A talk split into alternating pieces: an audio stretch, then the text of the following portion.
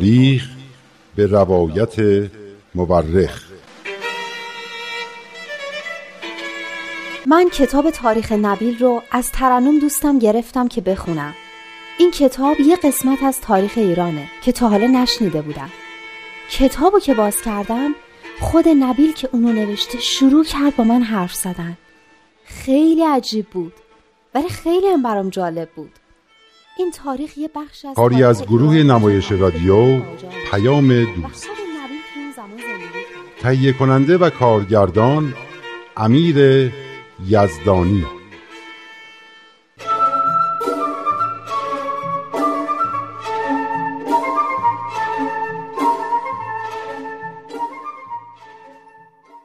دیشب چه حس خوبی داشتم. به خاطر این بود که شرح زندگی حضرت بهاءالله به جاهای خوبی رسیده بود. اون جاهایی که کم کم سختی ها تموم می شد. اولش که خیلی سخت بود.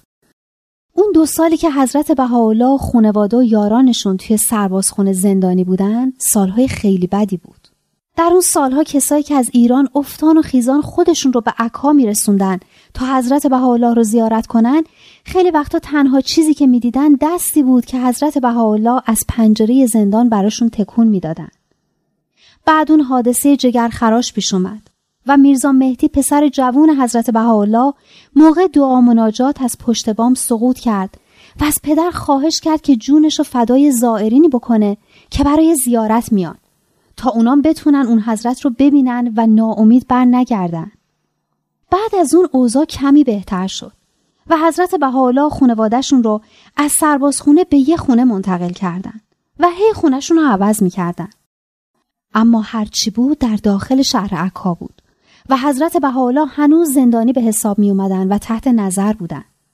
رفتار دو نفر از پیروان حضرت بهاءالله که برخلاف دستورات و تعالیمشون عمل کردنم بر گرفتاری و سختی های زیادی که حضرت بهاءالله تحمل می‌کردن اضافه کرد و مردم رو بر علیه ایشون و پیروانشون تحریک کرد به طوری که باهاشون خیلی بد رفتاری می‌کردن اما با گذشت زمان مردم به تدریج متوجه بیگناهی حضرت بهاءالله و بقیه یارانشون شدند و دیدن که چقدر آدمای خوب و پاکی هستند. همین باعث شد که رفتارشون رو با اونا عوض کنند. به طوری که به حضرت بهاءالله لقبهایی مثل سید العظیم و جناب الکریم دادن. حتی می‌گفتن از موقعی که حضرت بهاءالله به شهر اونا آمدن هوای بد و آلوده عکا خوب و قابل تنفس شده. مقامات شهری هم کم کم نسبت به ایشون و به خصوص نسبت به حضرت عبدالبها پسرشون ارادت و محبت زیادی پیدا کرده بودند و با احترام خیلی زیادی با اونا رفتار می‌کردن. حتی به حضرت بهاءالله می‌گفتن که شما آزادین و می‌تونین از عکا خارج بشین اما حضرت بهاءالله قبول نمی‌کردن. حضرت بهاءالله هم خیلی دلشون برای دیدن گل و سبز تنگ شده بود. سرسبزی و زیبایی نور کجا و خشکی و بیاب و علفی اون موقع عکا کجا بعد مفتی شهر به دیدن حضرت بهاءالله رفت و به اشاره حضرت عبدالبها از ایشون خواهش کرد که از شهر خارج بشن و خودشونو به دیوارای عکا محدود نکنن حالا جناب نبی شما قرار بود بقیهش رو بگین کجا این جناب نبی؟ اینجا این؟ بله دخترم در خدمت هستم. بقیهش بله. اجازه بده بقیه آن را از شرحی که حضرت عبدالبها از این ماجرا به دست دادهاند بشنویم. شیرین تر است نه؟ هر جور شما بگی. بله حضرت عبدالبها فرمودند یک وقتی جمال مبارک فرمودند جناب نبیل جمال مبارک همون مفتی شهر بود؟ نه دخترم جمال مبارک از لقبهای حضرت بهاءالله است. جمال مبارک یعنی حضرت بهاءالله. آها راست میگین. دیشب گفتین اسم مفتی شهر که از حضرت بهاءالله خواست از شهر خارج بشن شیخ علی میری بود. ببخشین صحبتتون رو قطع کردم. خواهش می‌کنم. شما هر وقت هر سوالی داشتی بپرس. اصلا نگران نباش. بله حضرت عبدالبها میفرمودند یک وقتی جمال مبارک فرمودند که من نه سال است یک زمین سبز ندیدم. میل مبارک به سبزه و صحرا بود. میفرمودند عالم صحرا عالم ارواح است. عالم شهر عالم اجسام. از این فرمایش مبارک فهمیدم اشاره است. یک پاشایی بود در عکا. محمد پاشا صفت نام. خیلی با ما زد بود. در یک فرسخی عکا قصر داشت. در اطراف باغستان بود. بسیار جای با صفایی بود و آب جاری داشت. رفتم خانه آن پاشا گفتم پاشا تو آن قصر را انداختی آمدی توی عکا نشسته ای؟ گفت من علیلم نمی‌توانم در خارج شهر بنشینم و آنجا محل خالی است. کسی نیست که با او معاشرت کنم. من از اشاره مبارک فهمیدم که میل مبارک است بیرون بروند. فهمیدم که هر کاری بکنم پیش می رود گفتم مادام تو نمیشینی آنجا خالی است. بده به ما. تعجب کرد. از پاشا اجاره گرفتم به قیمت خیلی ارزان. سالی پنج لیره. خیلی غریب است. پنج ساله پولش را دادم. بعد بنا فرستادم تعمیر کند. حمام ساختم آنجا بعد آمدم یک کالسکه درست کردم بزرگ. یک روز خودم گفتم اول من بروم. همچه تنها از دروازه بیرون آمدم. قراول ایستاده بود. هیچ حرفی نزد. همینطور رفتم. هیچ نگفت. فردا عصر رفتم به بهجی. هیچ کس حرفی نزد. ابدا. بعد یک روزی معمورین حکومت را مهمانی کردم از صبح تا شام. عصر برگشتم. بعد یک روزی آمدم حضور مبارک عرض کردم قصر حاضر است. عرابه هم حاضر است. آن وقت در عکا هیچ کروسه نبود. کروسه؟ کروسه چیه؟ بله دخترم کروسه. در کشورهای عربی یک نوع کالسکه سواری بود. باری حضرت عبدالبها میفرمودند آن وقت در عکا هیچ کروسه نبود. فرمودند من نمی‌روم من محبوسم. یک دفعه دیگر عرض کردم فرمودند نه. دیگر جسارت نتوانستم بکنم.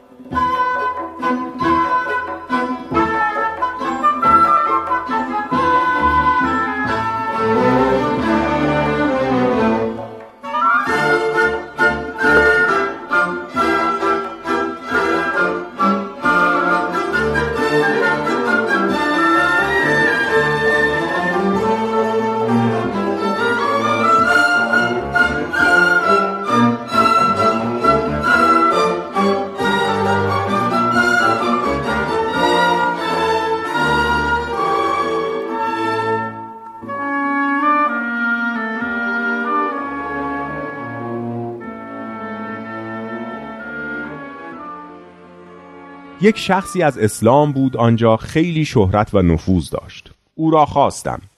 گفتم کیفیت این است لکن حضرت بهاءالله از ما قبول نمی کنند آن شخص محبت داشت. گفتم تو جسوری برو حضور مبارک مشرف شو و دست مدار تا وعد قوی بگیری. این عرب بود رفت و آمد. این همون مفتی شهر بود درسته؟ شیخ علی میری. مرحبا دخترم همان بود. حضرت عبدالبها میفرمودند که این شخص مقابل دو زانوی مبارک نشست دست مبارک را بوسید عرض کرد چرا بیرون تشریف نمی‌برید؟ فرمودند من مسجونم. گفت استغفر الله کیست که بتواند شما را محبوس کند؟ شما خود خود را حبس کرده اید اراده خود شما چنین است. حالا من خواهش دارم بیرون تشریف بیاورید. سبز است خرم است. درختها خیلی با صفاست برگها سبز است. پرتقالها قرمز است.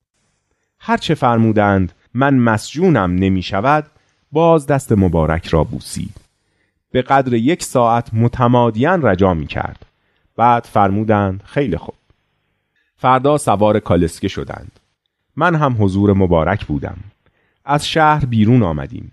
هیچ کس هیچ نگفت. رفتیم مزرعه. من برگشتم. دیگر یا در مزرعه تشریف داشتند یا در عکا تشریف داشتند. یا در حیفا یا در صحرا. مگه نگفتین اون پاشا یه قصری بیرون شهر عکا برای خودش داشت؟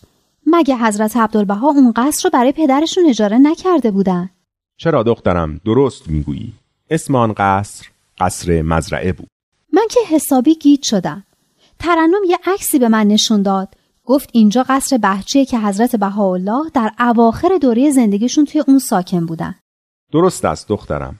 هنوز به قصر بهجی نرسیده ایم. وقتی حضرت بهاءالله برای اولین بار پا را از دروازه های زندان شهر عکا بیرون گذاشتند به قصر مزرعه رفتند تا دو سال این باغ به علاوه محل سکونت شخصی به نام عبدالله پاشا که در چند کیلومتری شمال عکا واقع شده بود محل سیر و گردش حضرت بهاءالله بود در حالی که قبل از آن تا نه سال تنها حرکت و گردش ایشان همین بود که در اتاق خودشان راه بروند بعد از دو سال رفتن به قصر بهجی؟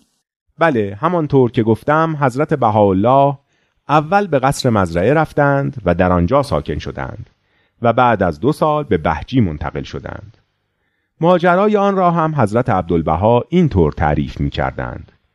یک ناخوشی در بهجی پیدا شد و صاحب قصر با جمیع عائله مریض شدند. فرار کردند و حاضر بود خانه را بی اجرت بدهد. ما خانه را به قیمت ارزانی اجاره گرفتیم. در آنجا ابواب عظمت و سلطنت حقیقی گشوده شد. بله دخترم، در آن زمان حضرت بهاءالله اسمن مسجون بودند و فرمان پادشاه عثمانی در حبس آن حضرت بسیار سخت و شدید بود.